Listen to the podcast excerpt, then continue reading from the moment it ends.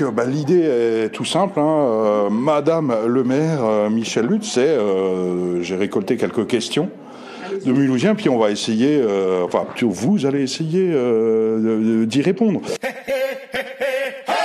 Alors on commence euh, par euh, peut-être la Tour de l'Europe, euh, dont on attend la réouverture de la terrasse depuis plus de 30 ans, dont le restaurant est fermé depuis des années, qui a été préempté par la ville. Qu'est-ce qui va s'y passer? Est-ce qu'il faut encore attendre des années avant de pouvoir nouveau inviter du monde sur cette magnifique terrasse et sur ce symbole mulhousien par excellence? Alors ce qui retient le projet de la Tour de l'Europe, c'est tout simplement trois tonnes de béton qu'il faut enlever puisque vous savez que les propriétaires précédents, nous sommes propriétaires du restaurant, les propriétaires précédents n'ont rien trouvé de mieux que de bétonner le système de rotation de la Tour de l'Europe.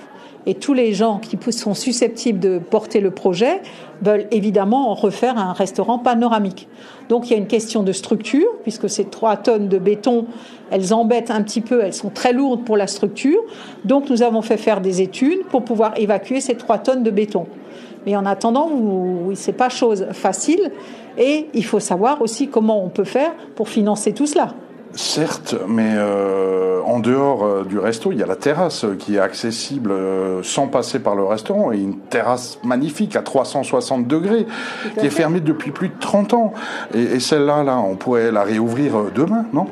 Euh, non, on ne peut pas l'ouvrir demain parce qu'il y a euh, un avis défavorable de la commission de sécurité et qu'il faut d'abord sécuriser les lieux pour que les gens puissent s'en servir.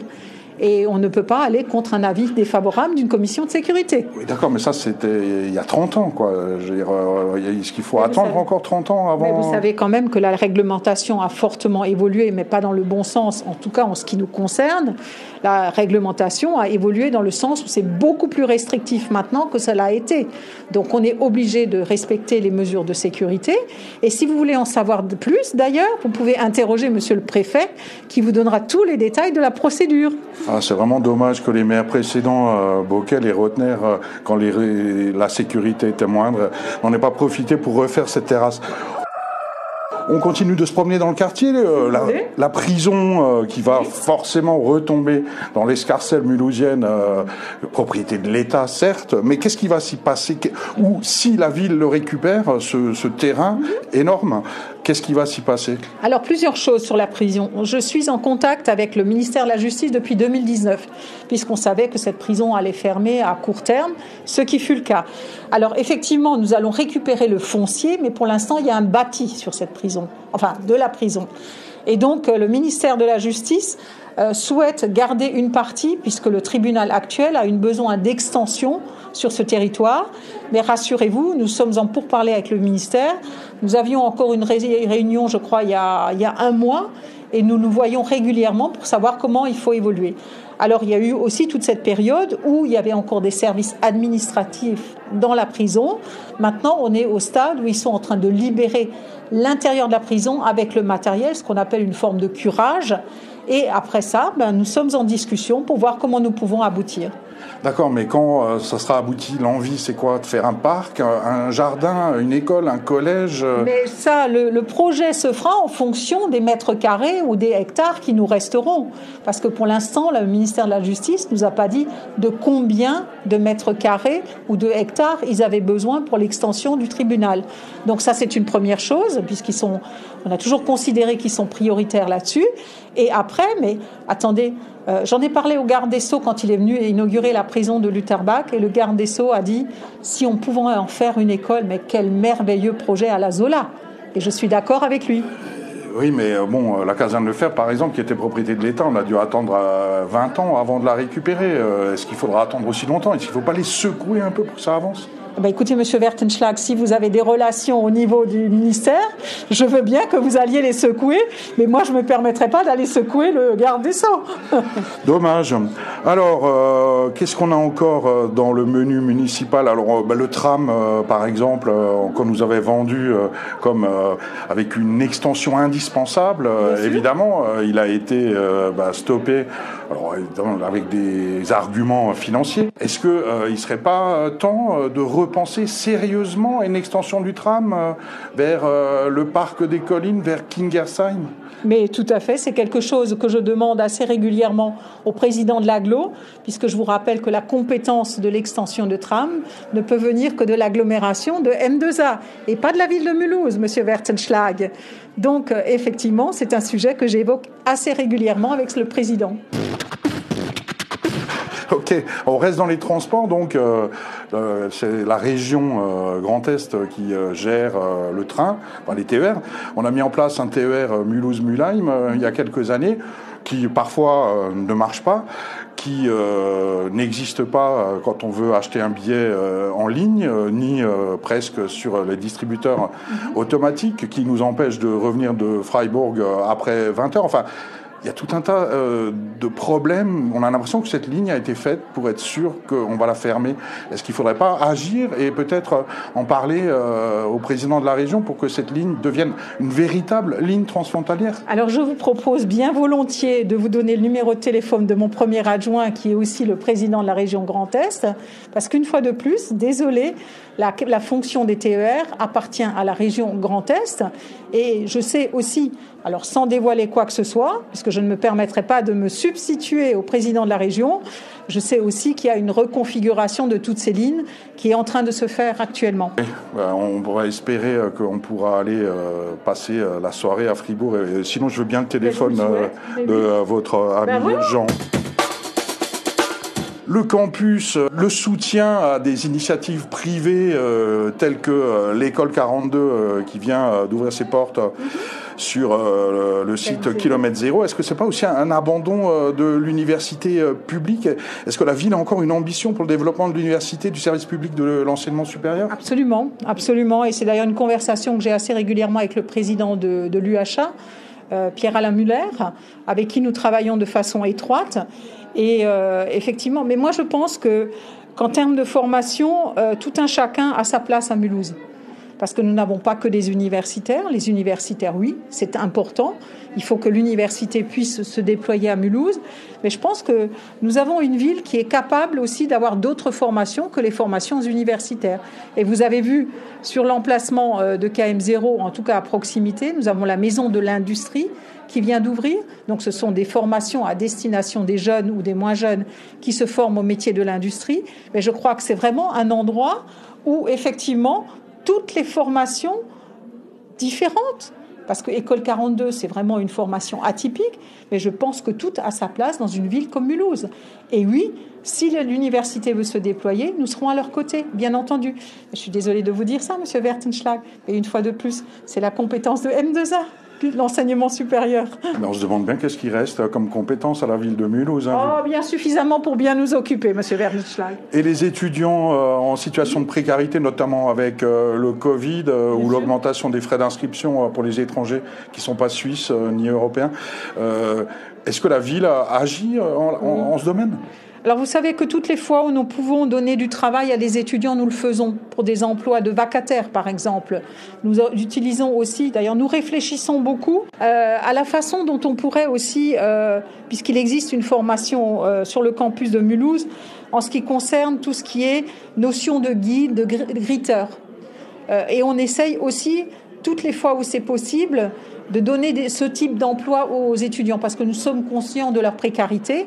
Et nous avons d'ailleurs beaucoup, beaucoup d'associations à Mulhouse, et je ne les citerai pas toutes, qui effectivement se sont attelées aussi à la question alimentaire chez l'étudiant, puisqu'on sait que les étudiants ont des difficultés à se nourrir.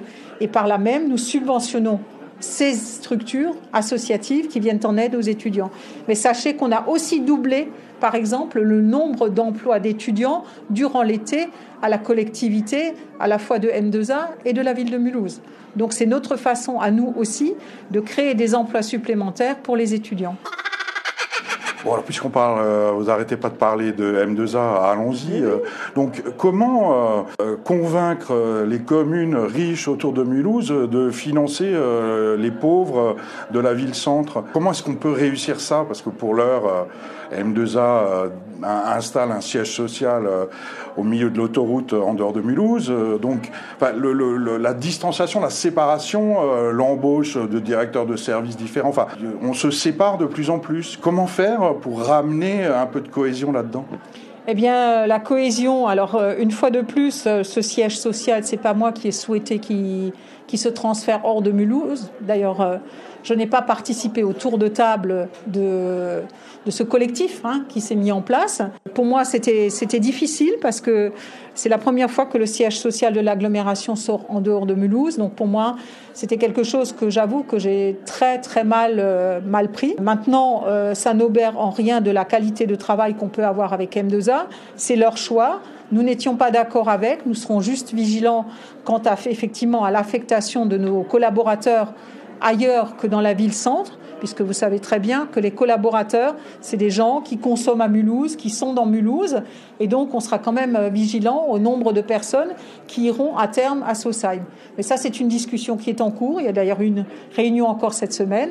Et euh, bien entendu, euh, ben, toutes les fois où je peux évidemment défendre l'intérêt de Mulhouse, la ville-centre, je le ferai. Il faut travailler ça avec l'agglomération. On ne peut pas travailler tout seul et on ne peut pas toujours être en conflit. Mais effectivement, euh, je fais partie des gens qui, qui, voilà, qui ont été un peu déçus que ce siège se fasse ailleurs qu'à Mulhouse. Moi aussi. Euh, et puisqu'on est dans les guéguerres euh, politiques, euh, donc la collectivité européenne d'Alsace a dépensé des millions pour faire voter 140 000 Alsaciens pour un plébiscite pour sortir du Grand Est. Alors Jean Rotner, évidemment, est contre, bien sûr, la sortie de l'Alsace du Grand Est. Enfin, dernièrement, puisque avant il était pour. et dans cette guéguerre Grand Est contre Alsace, vous vous situez où? Alors tout ça pour dire que je suis une Alsacienne et que je me sens pas plus ou moins alsacienne depuis qu'on est dans le Grand Est. Moi, je fais juste référence à ce qu'a dit le président de la République, Emmanuel Macron. Il y a quelque temps, il a dit très officiellement, je ne reviendrai pas sur le redécoupage des régions. Et je pense, alors là, nous avons. Ah non, il l'a, il affirmé. Je peux vous sortir, euh, je peux vous sortir l'article. Hein. il a aussi dit qu'on sortirait euh, beaucoup du nucléaire. Hein, euh. Certes, ça n'engage que lui, mais je vous dis ce que j'en pense moi. Moi, je pense qu'à partir du moment où un président de la République prend la décision de ne pas découper les régions, moi, j'aurais tendance à lui faire confiance. Ça reste quand même notre gouvernant. Maintenant, en ce qui concerne le redécoupage avec Grand Est, Alsace, franchement, moi, je pense, alors ça, c'est mon avis tout à fait personnel, euh, moi, je pense que ben, voilà, la, région Alsace, enfin la Alsace, région Grand Est, mais on a toujours eu notre place. Moi, je ne considère pas que, que l'Alsace a été mineure dans cette région Grand Est. Et d'ailleurs, moi, je ne peux pas me plaindre en tant que maire de Mulhouse des dossiers qui sont traités. Et c'est pas parce que je suis pas Lorraine, et c'est mais parce que je suis mulhousienne qu'on traite mieux ou moins bien les dossiers. Moi, je considère qu'il y a eu un découpage des régions. Le président de la République a dit qu'il ne reviendrait pas dessus. Donc moi, je suis de cet avis-là aussi. Bah, écoutons Macron, pour une fois, le FCM, alors il y a plein de, tous les amoureux du football à Mulhouse euh, sont désespérés. Une année, ils oublient de remplir le dossier de subvention, ils se font descendre d'une division. Euh, l'autre fois, ils jouent comme des pieds et ils descendent euh, encore. Enfin, même Colmar nous a dépassés. Je sais pas si vous vous rendez compte. En plus, ils se prennent la tête sans arrêt, au point que les supporters organisent des manifestations. Enfin, la ville, qui est quand même peut-être le premier financeur un des premiers financiers, en tout cas qui finance le FCM. Euh, euh, voilà, euh, mais qu'est-ce que vous faites Vous les regardez descendre de division en division? Qu'est-ce qu'on fait pour relancer le sport pro à Mulhouse et avoir enfin une équipe digne de ce nom et pas seulement dans les résultats, aussi dans la formation et dans l'image et dans les valeurs? Je rappelle quand même que ce, club FCM, hein, il y a eu un, mécène, hein, un généreux dérénateur, monsieur, monsieur Gary Allen, qui a mis beaucoup, beaucoup de moyens là-dedans. Alors nous, nous apportons bien sûr notre, notre financement, notre subvention, mais je crois que ce sont des sommes, si, si vraiment on veut faire remonter ce club, la ville de Mulhouse ne pourra pas elle seule subventionner un club, parce qu'il n'y a pas que le FCM, il y a d'autres clubs autour qu'il faut aider aussi parce que sinon on tue des clubs pour donner l'argent à, un seul club. Alors pour moi politiquement c'est pas entendable. Par contre il faut un tour de table des financiers pour savoir qui est-ce qui est prêt à mettre une certaine somme sur table. Mais pour l'instant c'est Monsieur Allen qui gère ça avec une partie de son argent personnel. Et s'il y a un Russe euh, ou un Saoudien qui arrive qui allonge les millions, euh, vous dites oui? Alors non c'est pas moi qui dirai oui ou non, c'est Monsieur Gary Allen qui dira oui ou non puisque c'est lui qui est quand même le détenteur de la majorité des parts de son club. C'est le patrimoine, euh, le stade de Lille aussi, mais ça, vous allez dire, c'est M2A euh, qui doit. Oui, oui, je sais. je sais, je sais. Mais la, piscine Pierre et Marie Curie, cette merveille de, de bains municipaux construite il y a fort longtemps et où on a vu à Strasbourg une réhabilitation magnifique, euh, avec c'est exactement la même piscine. Hein. Qu'est-ce qu'on fait là? On attend que ça se délabre, on continue de réduire les horaires d'ouverture? Quand je regarde les horaires d'ouverture de la piscine, c'est hallucinant. Il y a des jours, c'est ouvert de 17h30 à 18h30. Bah, euh, on fait tout pour que les Mulhousiens ne puissent plus aller dans cette piscine de plein centre. Et pourtant, il y a plein de pauvres autour euh, qui aimeraient y aller. Donc, qu'est-ce qu'on fait là? On regarde. je suis vraiment désolé, Monsieur Wertenschlag. Une fois de plus, la compétence a été déléguée à M2A, mais n'est plus la compétence n'est plus à la ville. Mais on peut pas leur reprendre. Ah ben, si M2A veut s'en défaire, oui, mais pour l'instant, je n'ai pas eu de demande dans ce sens-là. Ok, donc s'ils veulent. Alors, non, non, non, n'allons pas aussi loin, monsieur Bertenschlag, restons raisonnables. La, réaffectation de la piscine de la Neustadt à Strasbourg a coûté 47 millions d'euros avec un projet privé et des recettes financières qui vont suivre. C'est sûr, mais nous n'en sommes pas encore là. Le jour où M2A souhaitera se défaire de ce bâtiment, on rentrera en discussion pour savoir comment la ville de Mulhouse pourrait l'acquérir ou comment on pourrait peut-être faire un projet public-privé ou un projet privé. En attendant, c'est un bâtiment qui est entièrement classé par l'ABF et donc on peut faire peu de modifications à l'intérieur. Donc c'est un des critères qui fait que c'est un projet qui va être difficile, mais pas irréalisable, parce que nous avons beaucoup plus de choses ABF qui sont classées à la piscine de Mulhouse que ça n'a été à la piscine de Strasbourg. Mais vous avez bien vu, monsieur, monsieur Bertenschlag, le jour où on avait ces polémiques sur la piscine, où M2A voulait faire son, son plan piscine et fermer. Moi, je trouve que c'est extraordinaire ce qui s'est passé. Parce que ce sont les habitants de Mulhouse qui se sont mobilisés pour vouloir garder cette piscine. Donc, on n'a même pas eu besoin, nous, de, de monter au front, au créneau on l'a fait, mais politiquement. Mais ce sont les, habitants. Les horaires sont toujours aussi ridicules. Bah ça, Monsieur Vertenschlag, je vous invite à appeler M. Euh, Monsieur Fabien Oui, oui je, je, je, vais faire, je vais faire, c'est promis. Le MISE, le musée d'impression sur étoffe, euh, qui va bientôt faire faillite, euh, vous n'avez pas envie de le sauver? Mais nous étions encore en réunion il y a deux jours pour parler d'un tour de table. En attendant, le musée d'impression sur étoffe ben, ici, ici est passé des choses qu'il faut d'abord régler euh, avant de penser à autre chose. Mais je ne peux pas vous dévoiler davantage, mais nous avons eu une discussion. Alors quand je dis l'autre jour, maintenant c'était hier soir à 17h, j'ai eu cette discussion avec le président de l'agglomération. Et bien entendu qu'on a un regard bienveillant euh, sur ce mise. Mais en attendant, il faut trouver des gens qui reprennent la gouvernance. Il faut trouver des gens qui, puissent apurer euh, le côté financier également. Il y a un mandataire qui a été nommé. Voilà, tout ça, c'est un contexte qu'il faut d'abord mettre, faut mettre tout ça à plat et derrière, on peut construire un projet. Et évidemment, les collectivités seront au rendez-vous, mais on ne sera pas les seuls.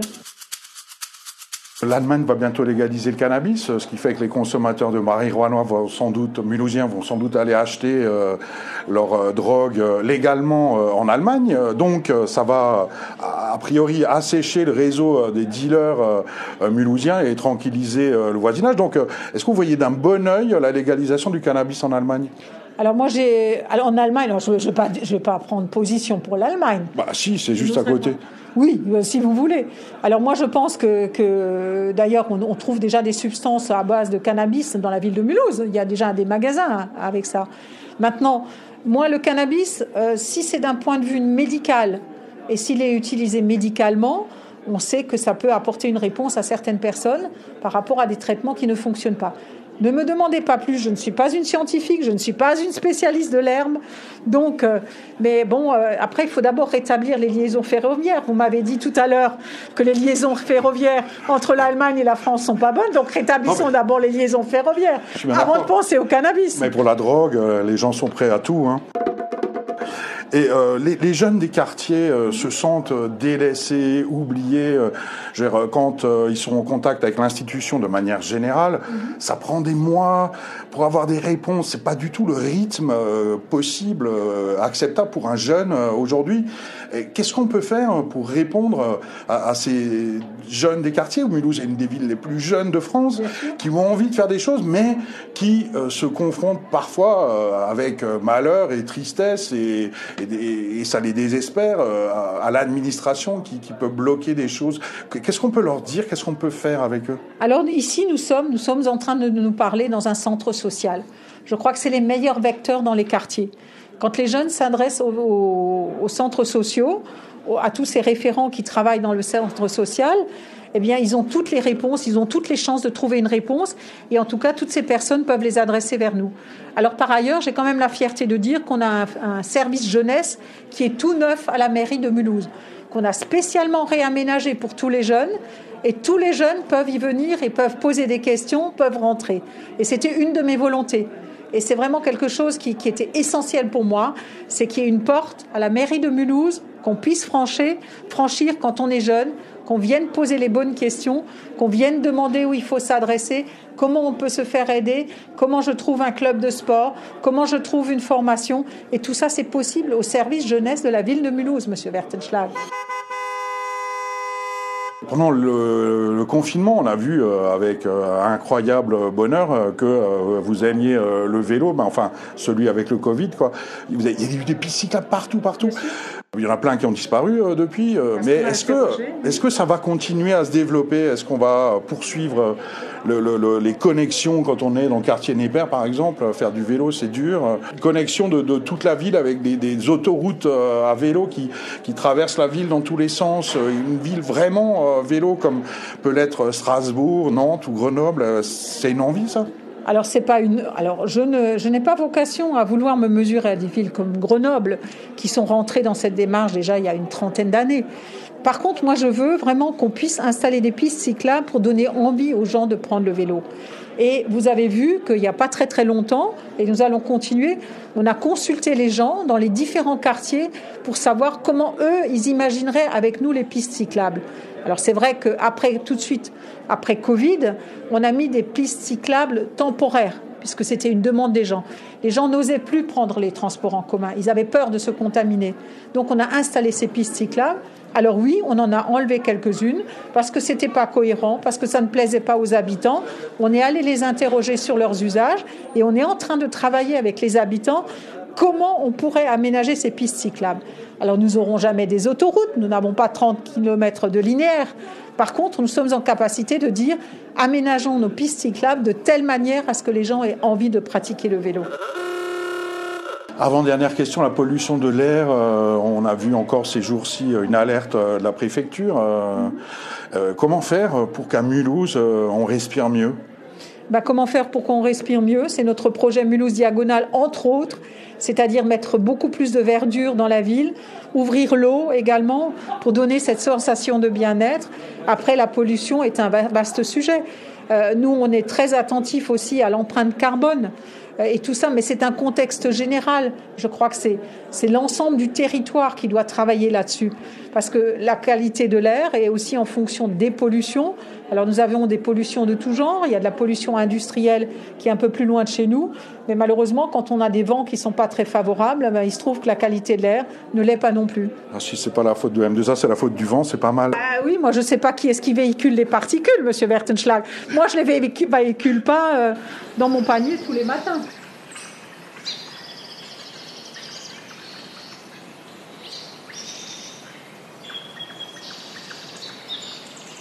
30 secondes encore. Euh, juste, euh, des habitants de la rue Achille Penaud euh, m'ont demandé si qu'est-ce qui se passait dans le chantier actuel. Donc en gros, est-ce que ça va relier les, jardins Néper, la promenade des quatre saisons au square Lefebvre où vous voyez oui, bien sûr, je vois très très bien. Mais évidemment, c'est une continuité qu'il va falloir construire. Alors pour l'instant, euh, on a abouti les, quatre saisons, hein, euh, comme vous le citez euh, à Neper. Il faut qu'on crée des liens plus. Je parlais tout à l'heure de la marche pendant que je disais quelques mots. Eh ben voilà, il faut aussi qu'on facilite la marche des personnes. Et pour ça, il faut qu'on connecte les différents endroits ensemble. Alors on a réalisé maintenant les jardins Neper. Maintenant, il va falloir aller un peu au-delà. Ok, super. Euh, pour terminer, vous voulez bien nous dire euh, dans quel quartier vous habitez? Ah ben oui, moi j'habite euh, rue Schlumberger, mais je vous donnerai pas le numéro parce que sinon vous allez venir boire l'apéro chez moi. Et j'ai pas prévu que vous veniez boire l'apéro. Je peux amener à boire. Hein. Si vous voulez, mais je bois que de l'eau. C'est pas de chance. J'habite rue Schlumberger, donc j'habite en plein centre-ville, dans une rue qui est très passante, qui est très animée, et je suis heureuse d'habiter là-bas. Merci beaucoup, Madame le maire. Je vous en prie.